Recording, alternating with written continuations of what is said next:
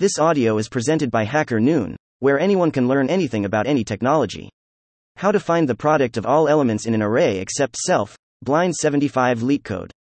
By Ruslan Rakhmedov. Task description. Given an integer array, return an array such that is equal to the product of all the elements of except. The product of any prefix or suffix of is guaranteed to fit in a 32 bit integer. You must write an algorithm that runs in time and without using the division operation. Example 1 Example 2 Constraints. The product of any prefix or suffix of is guaranteed to fit in a 32 bit integer. Follow up. Can you solve the problem in extra space complexity? The output array does not count as extra space for space complexity analysis. Reasoning. This is an interesting algorithmic task. For each index in the given array, we need to find a product of all elements in the array except the element in the current position. Let's consider the given example. I think by looking at the examples above, you got the main idea. An immediate idea can pop up in your head. Let's multiply all elements in the array, undaving it. We can divide it by the element in each position, and it'll give USTHE correct result. It's the correct way of thinking and it indeed gives us the correct result, but the problem statement says we cannot use division operation.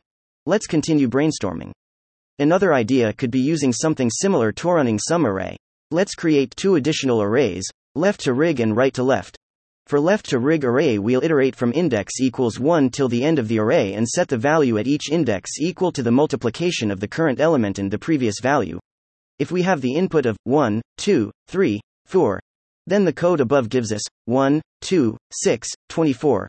For right to left array, we'll iterate from index equals array length 2 till the beginning of the array and set the value at each index equal to the multiplication of the current element in the previous value, if we have the input of 1, 2, 3, 4, then the code above gives us 24, 24, 12, 4. Now having these arrays we can simply calculate the product of the array except the current element by iterating through each index and multiplying values from left to rig and right to left. Here's an example that will help you to understand the actual logic. If you struggle to understand the logic try to go through the pictures above one more time. Let's have a look at our solution it works and gives us a decent result, but Let's read the task description one more time. At the very bottom, we have a follow up question to solve the problem using constant space. Here we used two auxiliary arrays.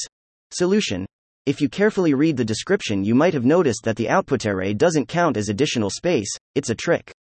Having input array and output array, we still have two arrays like left to right and right to left we used in our previous solution.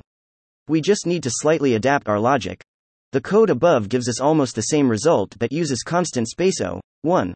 Let me know your thought. See you in my articles, also published here. Thank you for listening to this HackerNoon story, read by Artificial Intelligence. Visit hackernoon.com to read, write, learn, and publish.